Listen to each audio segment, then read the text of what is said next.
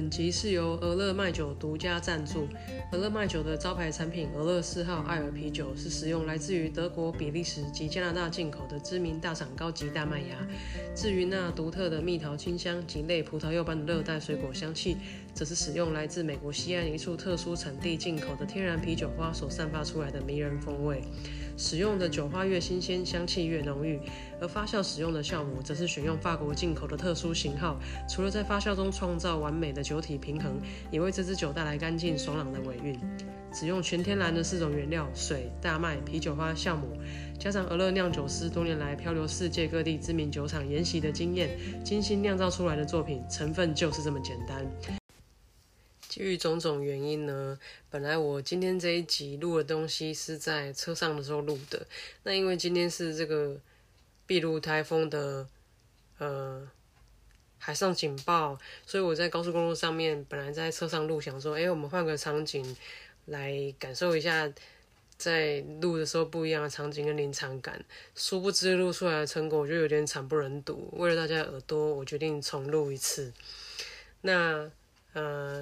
事情是这样的，今天我本来打算讲的主题是魔神仔，是台湾特有的这个灵魂的组织吗？说它是个组织也很奇怪，就是一种灵魂的形式。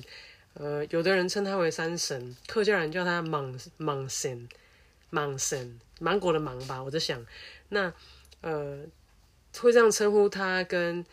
赋予它的意义，其实是这是一种住在山上的灵体。那很常在登山的人应该有听过，像是黄衣小飞侠嘛，红衣小女孩，或是小飞侠雨衣的这个在山上会出现的灵体。因为我其实不太知道用怎么样的措辞来称呼他们会比较适合。那我要讲的这个故事呢，是在民国86年左右，就是我读国二的时候，发生的事情。当年的每年1月1号元旦都会放假嘛，那当年的1月1号刚好遇到星期天，所以1月2号补假，那我们就有一个连休这样子。那时候我爸爸跟他的兄弟姐妹，就是我的姑姑他们，就决定要一起带我们这辈的小孩一起到苗栗的仙山那边去爬山，然后去参拜这样。因为这个仙山很有名呢，是它有一个停车场在山下，很大的停车场，然后有一些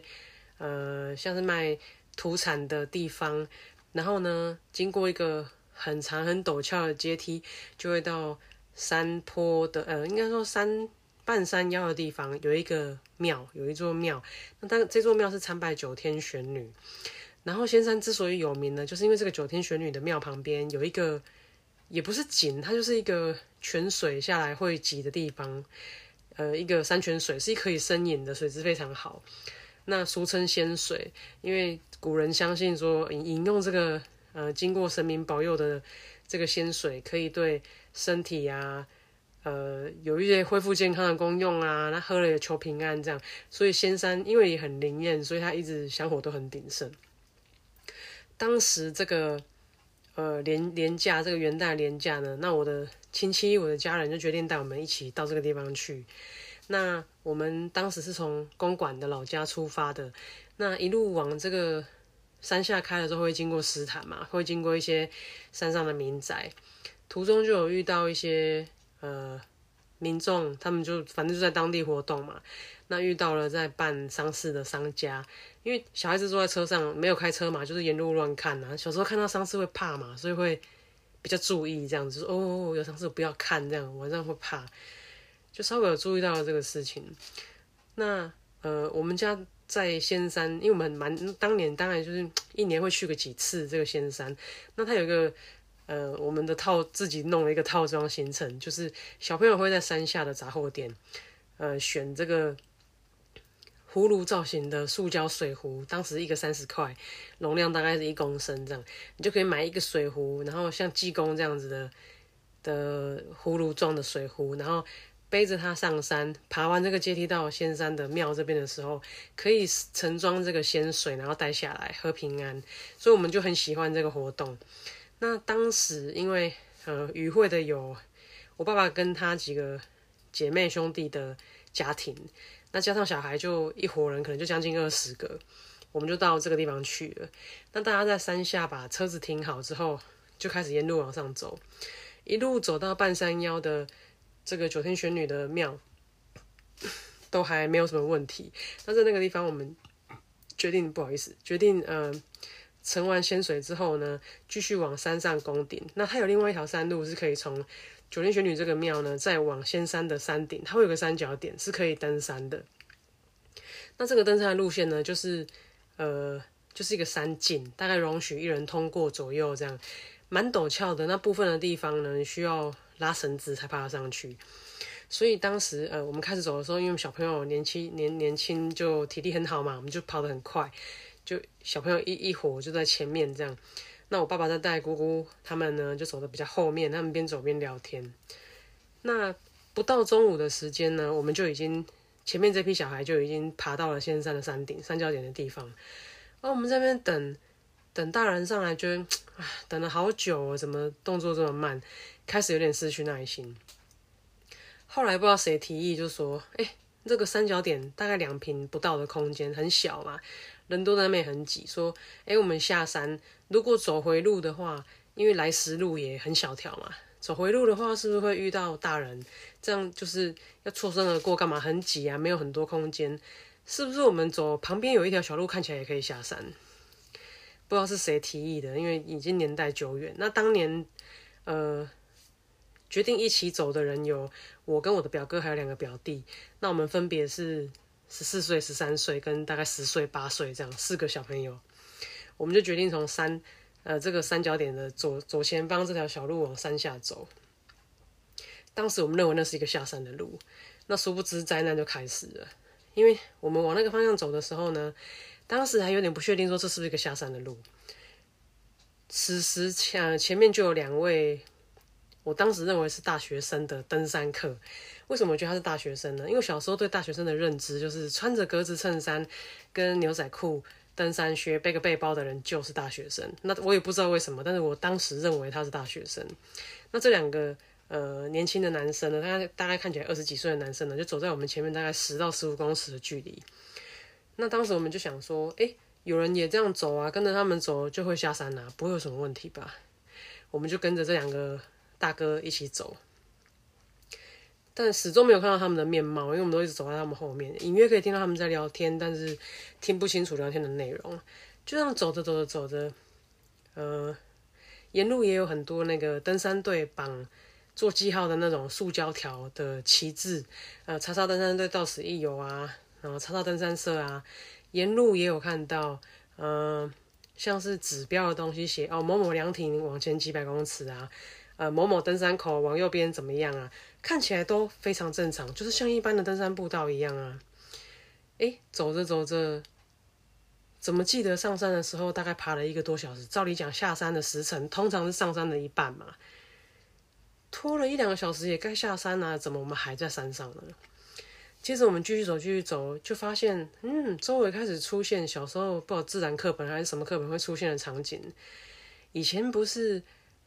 书本上面会教说不同纬度会有不同的植物生态。哇，我们看到了阔叶林啊，阔叶林一般都是在比较低海拔的地方嘛。走着，我们又看到针叶林啊，哇，这是书上讲的针叶林啊。针叶林不是一般都出现在高海拔的地方，想一想就很奇怪，凭我们的脚程有可能走到这个树木的生态都起变化了嘛。那觉得哪里不合理的时候呢，路线也开始变得很奇怪。一样是跟着这个有绑着塑胶登山队这个登山队的这个塑胶做记号的这个条子，路开始变得不太合理了，开始有那种2个大石头中间一个约莫30公分的缝，这个布条就是沿着这样绑过去，在暗示你要从这个石头缝中间过去。那时候我们还想说，我这个路真的很特别，回去可以跟同学讲，我从石头的缝走过去了呢。走着呢，又有一些布条是沿着悬崖的边边绑的，这个我们也觉得很奇怪，因为即使连小孩子在西瓦这样爬，也还是会觉得有点恐怖，因为旁边就是断崖嘛。越走越觉得奇怪，可是当时可能大家都没有想到说我觉得在这边要提醒大家一个观念，如果你真的在山上走失了，你走丢了，你记得立刻折返。你折返可以走到你当时不见的地方，而且要来搜寻你的人会从你失踪的路线来找你，但是你如果继续往前走，他有可能会找不到你，所以如果发现自己走丢了，立刻原路折返。但当时我们就不知道，我们甚至停下来，我跟我表哥在讨论说我们要折返吗？可是看了一下手表，已经走了好几个小时了，如果折返好几个小时也才能回到这个仙山的山顶，那我们下山不就天黑了吗？应该继续往前走。这是当时做的一个错误决定，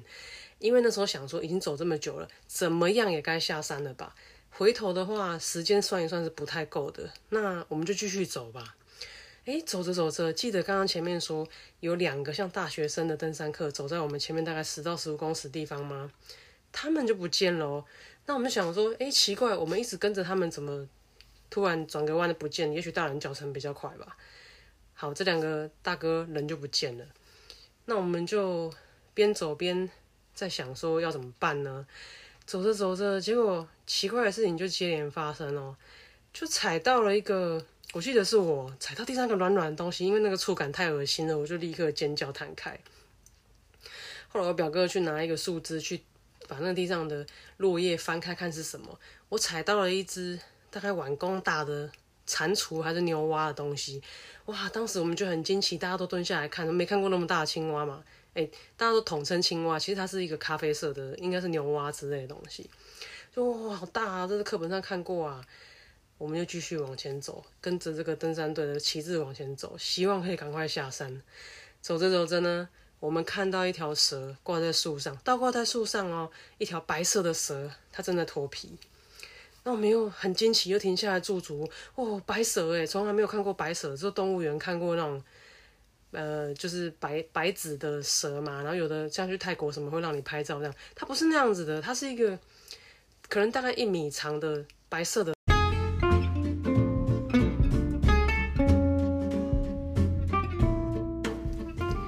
是一条大概1米长左右白色的蛇，然后很奇怪，刚刚那一段跟这边中间有一个断点，因为不小心有电话打进来，我从这边继续录好不好？大家见谅一下。那我们看到这只白蛇在脱皮之后呢，就选择继续往前走，但还是觉得那一幕很难忘，因为那是一条很漂亮的蛇。其实事后想想，这有它不合理之处，因为当时是1月2号。是冬天，那大家都知道像蛇啊、青蛙、蟾蜍这样子的东西，其实它在冬天应该是要冬眠的，它却很罕见的在那个地方进行脱皮的活动。好，那这是事后论，因为当下我们也不觉得哪里很奇怪，只是觉得很惊奇啊，看到一个很少看到的动物这样。接着我们就继续往前走，走着走着，哇！我表弟惊呼说：“你们看，你们看，这里也有白蛇脱皮耶！”那我们就很高兴，就冲过去看啊，怎么那么巧，平常都看不到，又看到白蛇脱皮啊！一看到那个白蛇，我们就真的惊呆，说不出话，因为是同一条白蛇，同一棵树，同一个地方正在脱皮。这表示什么？表示我们刚刚走了好几个小时，又绕回来原来的地方了。这时候大家已经笑不出来了，就你知道，小孩子只要有一个尖叫，另外3个会一起叫，大家就边尖叫边跑，想说到底怎么办，就反正就沿着这个绑带子的路就继续往前冲，因为我们知道可能遇到鬼打墙了嘛。那脑袋里面曾经听过的鬼故事，此时此刻通通都浮现出来。这个时候我们已经失踪将近6个小时了。那时候我们就一直跑，一直跑。那因为一路在山上尖叫嘛，那加上那个山上没有厕所，那一定是随地便溺的。然后一度我们在因为我跟刚刚前面有讲到说，在森林里面的树种很奇怪，是一下阔叶，一下针叶，一下阔叶，一下针叶，就是已经让我们非常错乱，我们根本都不知道自己走到哪里去了。然后开始会觉得很害怕，一度看到些微，你知道那种很高很高的参天大树，看到上面有那个天空的缝，疑似有直升机飞过去。哇，我表弟好开心啊，大喊说：“妈妈找直升机来救我们了，赶快喊啊！”然后我们就一直在那边鬼吼鬼叫，直升机快来救我啊，救我啊！很天真的小朋友，直升机根本就没有停，它就这样飞走了。到现在也不知道那是不是来找我们的直升机。Anyway。那到后来天色已经渐渐要暗了，可是当时我们都穿很少，我们都穿一件薄长袖而已，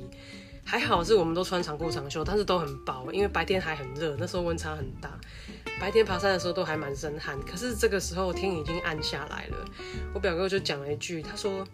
我们一定要在天黑之前下山，不然凭我们身上这样单薄的衣服一定会冷死在山上。大家一听觉得有道理，可是都是小孩啊，那又走不下山，这时候我们该怎么办？哦，我前面忘记提到，有一度我们觉得我们可能离山下很近，充满希望，那是因为我们在走路的过程中听到送葬队伍的声音。你记得我前面讲说，我们在上山，就是父母亲带我们要上山去这个仙山的停车场，准备要停车之前，经过斯坦那边的民宅，我们有遇到办丧事的商家嘛。这个时候我们听到那个送葬队伍的声音的时候，还有点开心，想说那我们应该离山下不远了，因为一般送葬队伍不会送到山顶上去嘛，可能就送到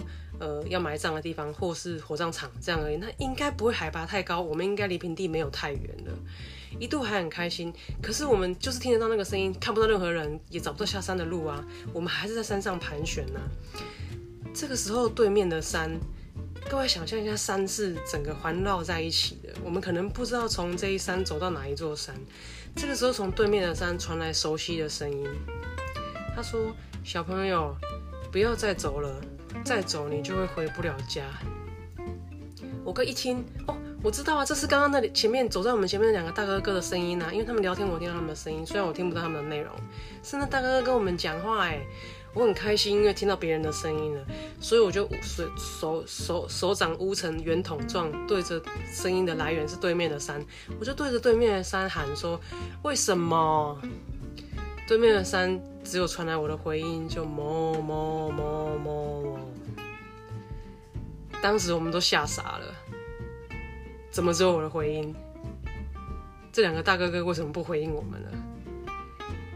开始觉得毛了哦，开始觉得我哥讲的有道理，我们应该天黑之前赶快下山啊，整件事情都怪怪的哦。好，我们应该要怎么下山？那后来大家决议，手抱头，身体滚卷成球状，沿着山坡往下滚，因为我们用走的走不下山了。我们走了一整天都还在原地绕啊，我们就在这个山的附近绕，我们根本就不知道我们现在在哪一座山啊，这样下去不是办法，我们决定滚下山。后来我们就四个小孩手抱头往下滚，那边滚边撞树啊，就反正就跟你卡通里面看到的一样，什么小甜甜里面的剧情这样子，真的是手抱着头，身体卷曲起来，然后就一路滚一路叫，一路滚一路叫，滚到一个地方有一个小小条的产业道路，我们开始用走的，走。那个时候大家又饿又累，那因为我小时候鼻子很不好，我很需要随时随地擤鼻涕，我满鼻子都是鼻涕，我好想要有卫生纸。那个时候我们看到一个铁皮盖的一个很简易的公寮，大家就提议说不然我们进去看看有没有东西吃，因为我表哥说我好饿，我要进去看有没有东西吃。后来我们就从窗户爬进去那个公寮里面，我表哥立刻跑到厨房里面找到了一包泡面，打开来就吃了，没有煮，干干的就吃，因为太饿了。我则是立刻在这个公寮，简易的公寮呢，它有一个麻将桌，上面有麻将打到一半的痕迹，还有一些槟榔渣、烟蒂啊，喝完的啤酒罐散落一地。我刚刚抽了几张卫生纸擤鼻涕。那当时是这个刘邦友命案发生前后的事情，看一看这周围，觉得这公寮好像怪怪的，然后又看到地上有一个软的那种软式的草席，不知道捆什么东西卷成一个柱状物堆在墙边。看起来很像一个神体，那可能也是因为当时很害怕，自己脑补很多情境。我就跟我表哥说：“哥，我觉得这里怪怪的，那个草席里面卷的不知道什么东西，我们赶快走好不好？”我哥也说：“对，这样子很恐怖，我们赶快跑好了。”我们又边尖叫边跑，又从公寮跑出去。后来又边跑边滚呢，滚到一个民宅，终于看到一个民宅，但我们还是在山上哦，还是不知道在多高的山上。看到一个民宅，很高兴冲去敲门。那一门的是一个原住民的太太，那当时很奇怪，民国80几年竟然还有人不太会讲中文，这也是一个很玄奇的部分。那这个太太也跟我们沟通得很吃力，但我们当时跟她说，我们需要借你的电话，可不可以把电话借给我们？那她人很好，因为看我们四个小孩脏脏的，然后又出现在一个不应该有小孩出现的山上，很好，就很真的很好心，她就让我们进去她家使用她的室内电话。那是一个没有手机的年代，那我们室内电话拿来之后，就是往各自家里打电话，结果都没有人接啊，因为我们的家长都在外面找我们，家里根本就没有人。当时真的慌了，因为不知道联络谁。此时此刻，神奇的事情发生了。当年是扣机的年代，那个时候的扣机是，你可以打电话去那个机，就是机房嘛，然后你可以跟他说你想要讲的话，比如说你可以说，台湾队冬奥拿金牌，好棒棒。那这个机房呢，就会把你要讲的这一段话打成中文字，传到你指定的call机号码里面。好巧不巧，因为这个东西是当时是很新的科技，只有我表姐有。刚好在我们出发前，要从家里出发的时候，表姐才拿她的call机出来跟我炫耀说：“你看我有这个最新的call机可以传中文哦。”我的号码是几号几号几号几号，他就讲了大概8到10个数字，我就听过那么一次，我竟然记起来了。当时联络不到任何人，我突然想起表姐的这个call机号码，我就立刻拿她的电话按了call机号码，然后说不知道我们在哪里，那这个电话是几号，请你拨回来。马上真的电话就响了，对，大人那边就接到讯息，很高兴，电话就打回来了，就问我们在哪里。我们听到家人的声音也很开心啊，可是我们讲不出来我们在哪里。那就只好这样拼拼凑凑说，好像附近有一个什么桥，可能是哪里这样子。大人说好，那你们就不要乱跑，你们就去那个桥旁边等我们。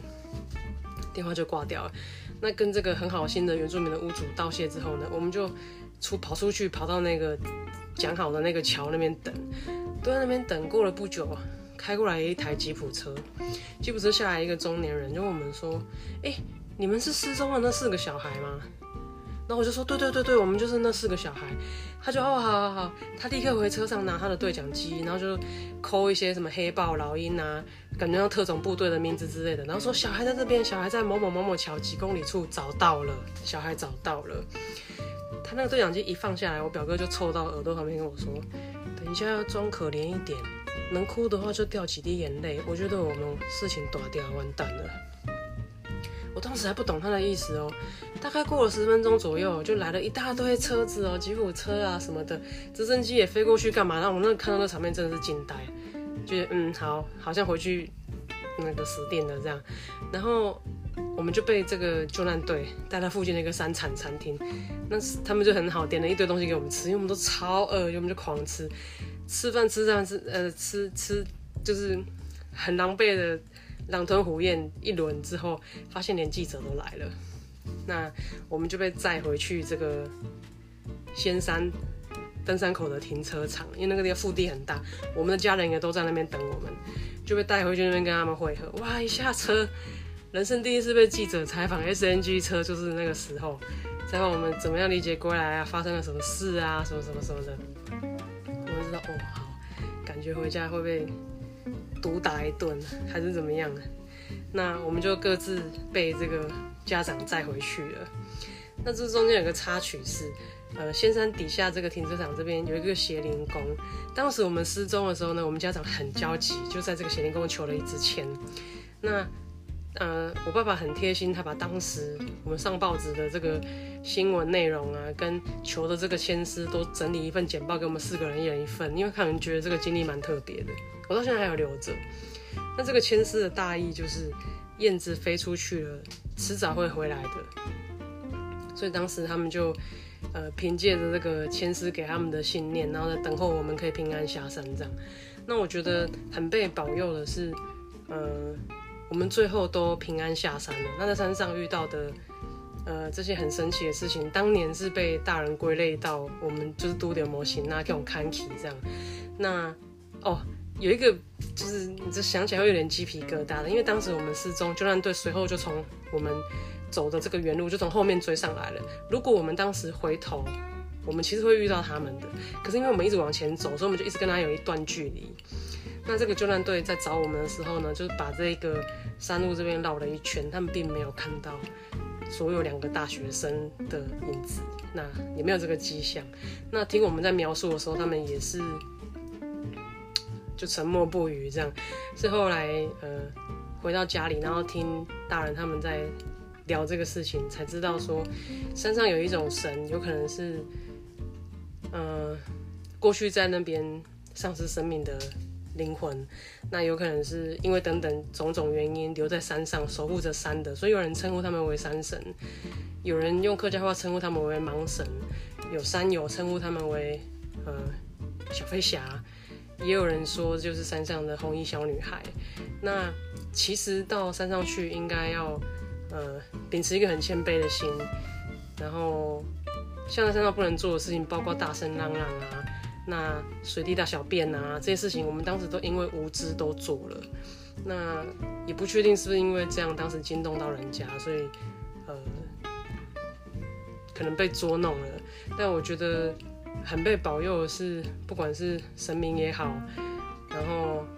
山上的山神也好，都因为我们可能是小朋友无知，所以也没有跟我们计较，那放我们一条生路让我们平安回来。但自此之后，我对山上的一切事物，对我未知我不懂的事情我都非常尊敬，因为我当时真的命大，我不懂，然后我很好运的平安下山了，我的表哥表弟也是。那这个事情的后续是回到各自的家庭，我才知道我妈妈当时被我的两个姑姑痛骂，因为他们觉得一定是我在那边假鬼假怪，带着我表哥表弟乱跑，才会跑进去山里，才会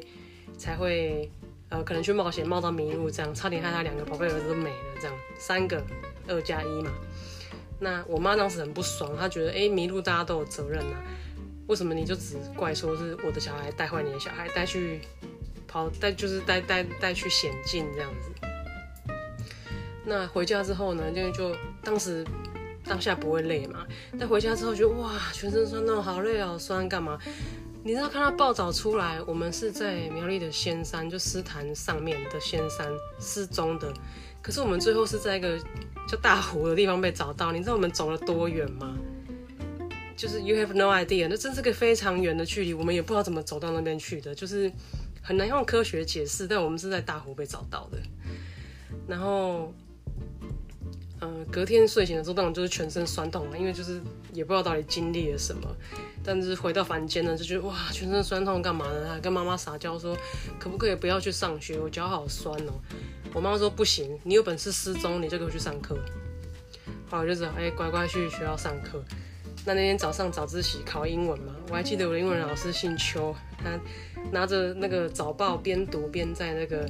排跟排之间的走道监考嘛，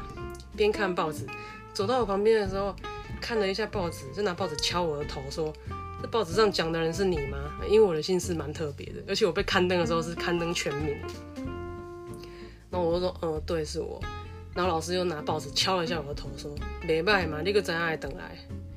然后我就而且我事后才知道说只有我一个人去上学，我的表哥跟我的表弟可能太娇贵了，隔天都先送去收金，送去医院检查，然后呢在家里疗养，之后去学校上课还被叫上那个司令台表扬，校长说啊，这小朋友精神可嘉，临危不乱，在山上遇到这个惊险的事情还平安下山，大家给他们掌声鼓励，这样怎么会待遇差那么多？我也很想收金在家睡个几天，都没有这种机会。 anyway， 这个就是我的魔神仔的故事。那其实在山上很多故事可以跟大家分享，但可能要分成好几集来做，因为毕竟一集讲太久大家听得会没耐心，希望我们很快有机会跟你分享，也希望你喜欢今天的故事。就这样，拜。